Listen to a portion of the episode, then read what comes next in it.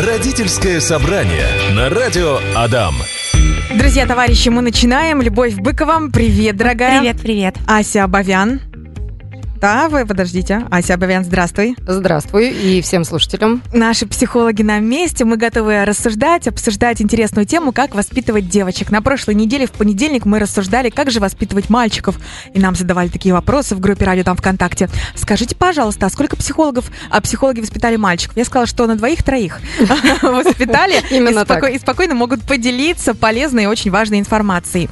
Сейчас мы будем говорить про девочек, и вы можете нам давать свои собственные советы, свои рекомендации. Может быть, у вас две девочки, три или даже одна. Какая разница? Мы будем ждать от вас рекомендаций, советов, советов а вопросов. Мы с Любой будем добавлять комментарии, насколько это с психологической точки зрения действительно полезно или, может быть, неэффективно. В общем, мы ждем диалога конструктивного, ждем от вас обратной связи. И, дорогие мои психологи, скажите, пожалуйста, чем вообще в корне или не в корне отличается воспитание мальчика от девочки?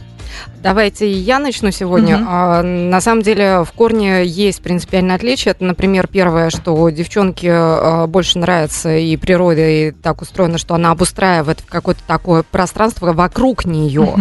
То есть если мальчишка заточен на то, чтобы достигать каких-то новых пространств, то девчонка обустраивает а, вокруг, делает так, как ей удобно, не так, мальчишка, как ей хочется. Значит, в природе, так. На самом деле, надо еще посмотреть, как ты воспитывалась и какие ценности прививались в семье, поэтому... Я еще хочу добавить, что если мы будем делить ребят, угу. людей, детей на только мальчиков и только девочек, и отрицать, что в каждом из нас есть разные ну, личности и разные угу. качества, то это может плохо кончиться. Поэтому если ты любила осваивать пространство, лазать по деревьям и да. играть во войнушки... И сейчас я тоже это люблю. И я обожаю, мы об этом поговорим обязательно. То есть это является нормой. Это является нормой и, наверное, особенностью. То есть есть карьеристы, да, и в том же а и девушки, домашние. А есть домашние, да. Даже, допустим, взять декрет. Вот мне очень тяжело было три недели сидеть в декрете, на третью неделю я вышла на работу. А есть у меня подруги, которые говорят, это мое, я хочу второго, четвертого, десятого, пожалуйста, мне больше детей, я хочу больше сидеть дома и больше вязать и больше целовать своего малыша в лоб. Вообще, мне кажется, вся наша программа, ну, я, по крайней uh-huh. мере, такую ценность несу, что мы все разные. Uh-huh. И как, какие-то навешивать Ярлыки, ярлыки не надо. Не нужно. То есть ты только что рассказывала, что ты прочитала в интернете, ну вот зашла просто, мы перед эфиром решили погуглить запросы насчет того, как воспитывать девочек, и первое, что тебе выскочило, что нужно с самого рождения приучать девочек готовить. Ну, буквально так примерно. Да, да? Так и было. Это же ярлык.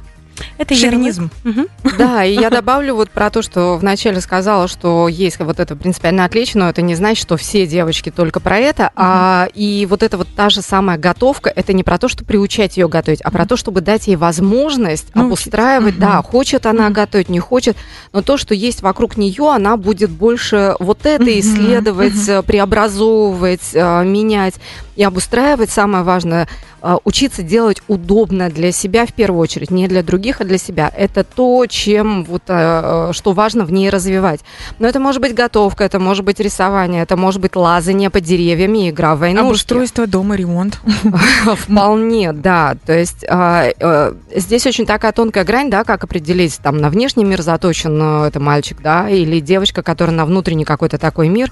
И здесь, наверное, критерием будет про то, что хочется ли девчонке э, чаще выходить куда-то, что-то там менять. Uh-huh. То есть она может выходить на улицу, играть с девочками и там с мальчиками, с кем, э, ну, с, с детворой своего возраста, но она, э, вы можете это пронаблюдать, когда она пытается что-то сделать вот уже по правилам, uh-huh. которые в этой игре, и как-то их сделать удобнее для себя, а мальчишка будет за то, чтобы вот там давайте новые правила, например, придумаем, или давайте там изменим вот эти правила. То есть такое новшество, это мальчишеское такое, а девчонки, они обустраивают то, что есть, преобразуют uh-huh. то, что есть. Вот здесь принципиальная разница. А не про то, чтобы готовить, uh-huh. не готовить, uh-huh. молотком стучать или не молотком стучать. Все отлично. Где-то я слышала или читала, и не где-то, а везде пишут о том, что главное воспитание девочек – это просто их любить. Вот они растут, наши принцесски, просто говорить, что они красивы, что они молодцы, просто любить, обнимать, лелеять. Вот как вы относитесь к этой фразе, к этой, к этой теории? Хорошо, я отношусь к этому. Единственное, ну, лично, что я думаю, да, да что то же самое можно делать и с мальчиками, просто любить. Угу.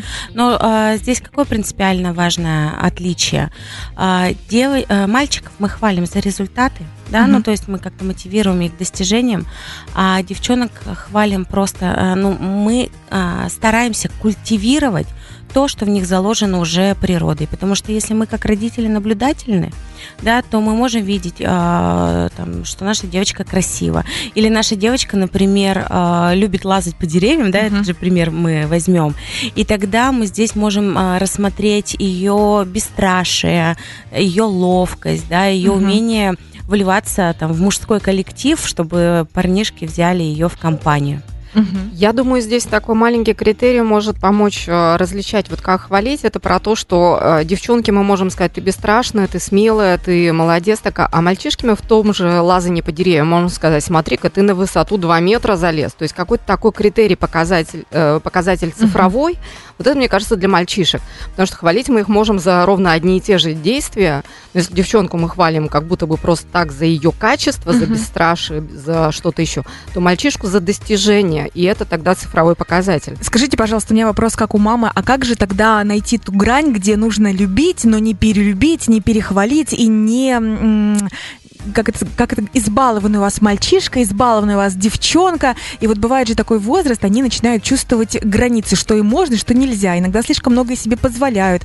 А вот как правильно ругать, не ругать, как правильно ставить на место, я не знаю, как свои границы обозначать. То есть как вот именно воспитывать, чтобы из человека вырос хороший, добрый, порядочный мужчина. Девочка, да, в нашем случае сейчас мы говорим про девочек, не избалованный, знающий, где свои границы, где границы другого человека, но и вообще как вот правильно именно воспитывать. Я могу точно сказать, я, э, иногда на консультациях э, семейных, вот когда с детьми приходят, я спрашиваю две вещи. Э, у вас есть э, замок на туалете или нет? Угу. И э, можно ли ребенку в вашу сумку залезать? Так. Вот и все границы. То есть если в доме есть четкие правила, ну, потому что, например, я сама была удивлена, когда мне рассказывали какие-то моменты, когда там маленький ребенок, ну, ладно, там до года и ползунок, да, такой там за мамой бежит в туалет, но когда это уже чуть старше, и ребенок открывает дверь в туалет, ну, как бы это уже нарушение границ. Угу. Одно дело, когда мама это организовывает, там, да, чтобы видеть ребенка, что там, где что, но э, должна быть какая-то такая фиксированная визуальная граница, угу. где все, ты не пересекаешь эту границу. И если в доме есть хоть какие-то жесткие правила, или вот то же самое с сумкой, да, в мою сумку залезать нельзя, угу. ни в коем случае. Я могу тебе, тебя попросить принести мне мою сумку и из нее дать то, что ты просишь. Но ты сам, ты сама ни в коем случае не можешь залезать ко мне в сумку. Вот, и, сразу и это правило, доп- все. Дополняющий вопрос. Вот, допустим, мама закрывает дверь в ванную, да, как у меня, допустим, бывает, или в туалет, и начинается вот это вот, простите слово, долбежка, да, вот это вот дверь, мама, я хочу вот это, я хочу с тобой, включи мне мультики, выклю... начинает выключать свет, ну или раньше, там, год назад, да, когда совсем uh-huh. был малышом, выключал свет, а, я психовала дико, ругалась, ну, то есть мне хотелось поставить в угол, я угрожала, говорила, все, сейчас там бабушке отправлю в подъезд, выгоню. То есть это вот, мое воспитание в стиле угрозы, да, вот это вот все. Угрозы, шантаж, насилие. Вот, угрозы, шантаж, насилие, да, к сожалению, ну, потому что не хватает знаний. Очень хотелось в ванну. Очень хотелось в ванну. Вот что делать мне по отношению к детям, девочки, как воспитывать, как обозначать границы, чтобы вот не орать, не испытывать шантаж, не испытывать угрозы и, и к мальчику, ну, к девочке. Давайте. Я слышу так, что э, есть э, такая фантазия, что это может, можно сделать э, как-то очень мягко. Вот один раз сказала, да, uh-huh. и ребенок там любого пола поймет. Не всегда, uh-huh. да, ну то есть... Э, Здесь классно, что присутствует настойчивость ребенка, да, то есть он идет к цели, несмотря ни на что. А, но здесь просто мягко ставить границы о том, что нельзя. Ну, то есть это нужно на какой-то ритуал провести, да, что вот сейчас пойдет мама в ванну, и тогда а, ты будешь делать это, это и это. И э, в зависимости от возраста ребенка он может не уловить всю эту систему, он может не понять, сколько времени, и поэтому долбиться э, в ванну. Так. Да, я добавлю, действительно, вот еще сейчас очень важный момент говоришь, то есть предупреждать ребенка, что ты сейчас идешь в ванную, чтобы, ну, ребенок, скажем так, морально подготовился к этому, что ему сейчас нужно будет побыть одному. Угу. И а, вот ты говоришь мягко, да, мягко, да, настойчиво мягко говорим. Я бы добавила здесь про то самое зеркаливание, родительскую функцию, зеркаливание эмоций. Малыш, я понимаю, ты сейчас нервничаешь, там, или не знаю, ты расстроен, ты прямо сейчас хочешь мультики. То есть мы ему говорим о его состоянии. Ему, это ребенку, в смысле, девочка, мальчик, mm-hmm. здесь, неважно. Mm-hmm. Вот. Я понимаю, что тебе сейчас очень хочется, и, но нет, я сейчас не выйду. Я выйду ровно через там сколько-то минут. И называем какое-то время, даже если ребенок это время не понимает uh-huh. физически, да, там нет представления о времени. Но мы настойчиво говорим, что нет, я сейчас не выйду. Как только я выйду, я все тебе сделаю. Там мультики просит или что там просит и так далее. Какие могут быть воспитательные меры, беседы в, в школьном возрасте, в, под, в подростковом возрасте? С девочками? Да.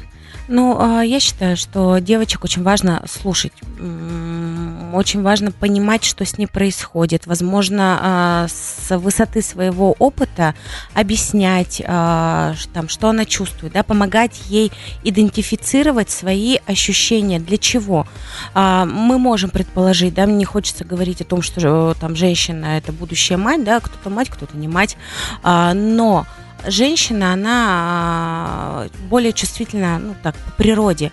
И обучая ее узнавать свои эмоции, мы помогаем ей тем, что она может стабилизировать обстановку, да, там, дома, в семье, на работе.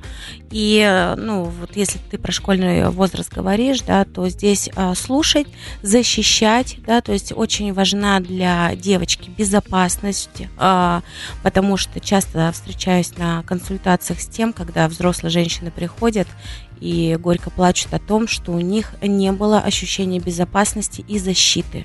Mm-hmm. И тогда, ну, что происходит с нашими девушками, да, которые росли в, в такой обстановке?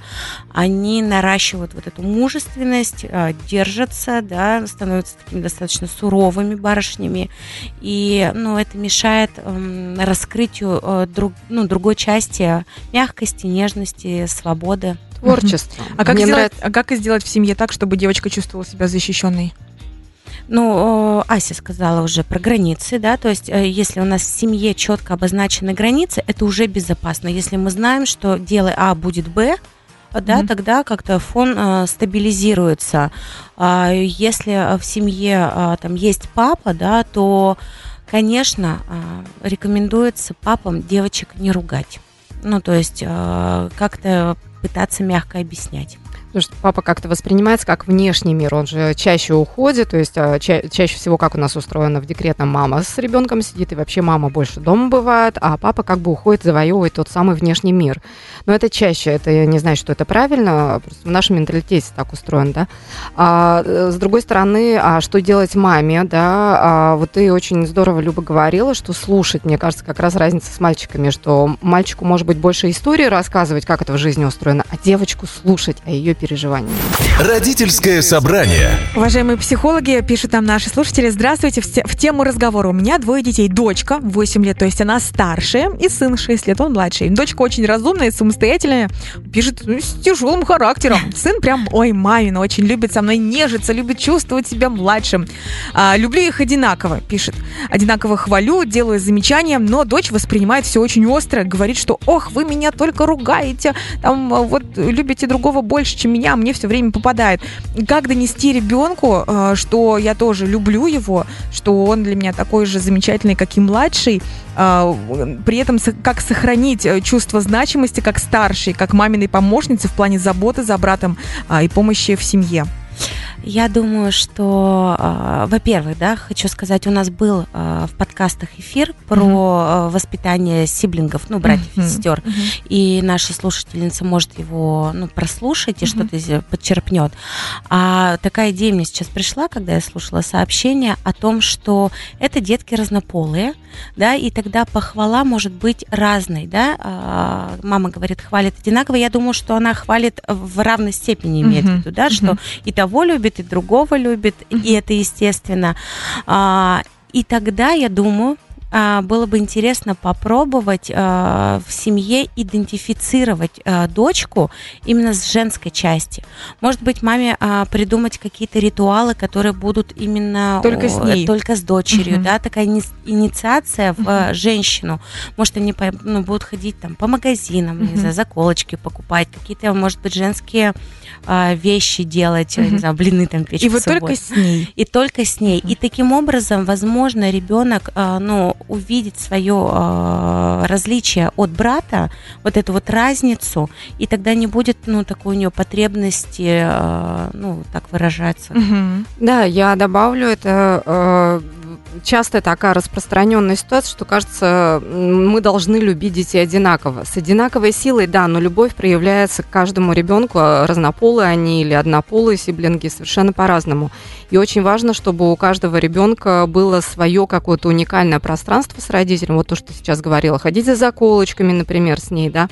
А, то есть, цветок чтобы... на подоконнике выращивать. Только она выращивает, да, потому толь... что она девочка. Да, mm. Только а, вот с ней, да, mm-hmm. что а, снизить вот этот элемент конкуренции между братом да. и сестрой. Сшить чтобы... платье, кукле, да, вообще классно. Да, да, да. Ну или если она хочет, там действительно какая-то такая активная из той категории, как мы говорили, лазить по деревьям, пусть на батуты сходит, uh-huh. но только вдвоем с ней. То есть чтобы у девчонки было ее время с родителем.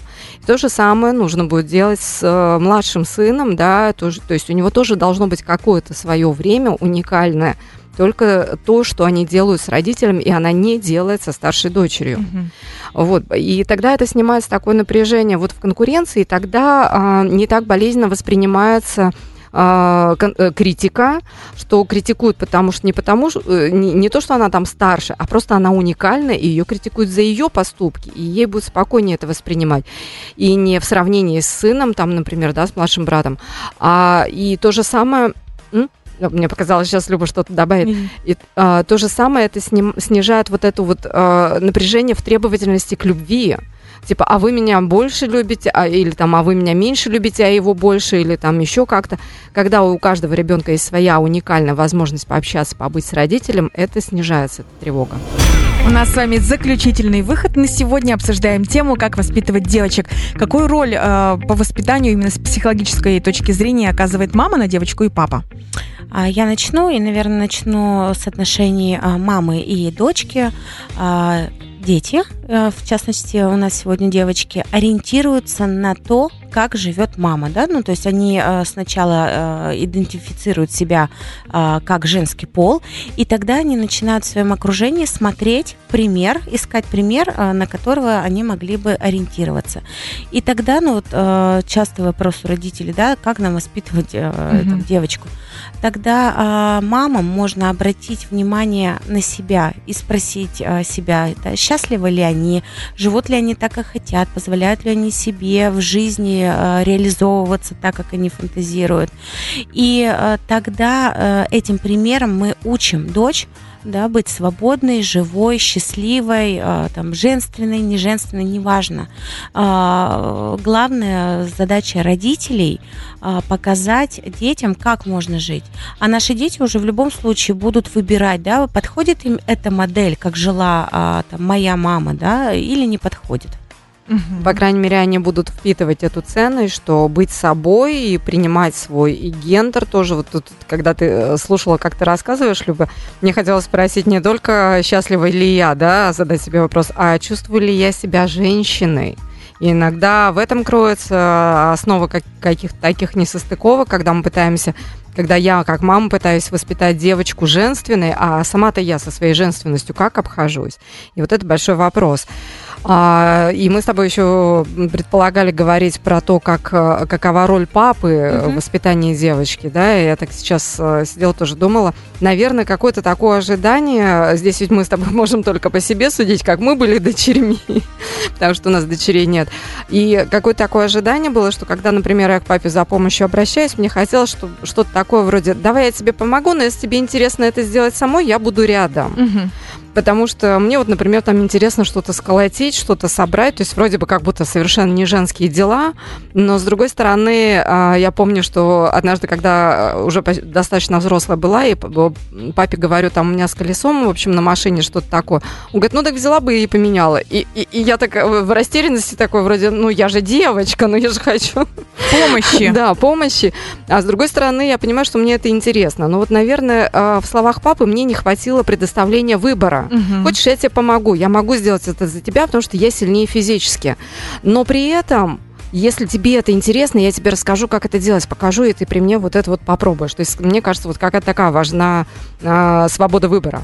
А еще, мне кажется, ну, такая может быть задача папы показать дочери по отношению, когда он относится к своей жене, как он относится к своей жене, какие могут быть отношения в паре у его... То есть забота. Да, там забота, уважение. Внимание, угу. уважение.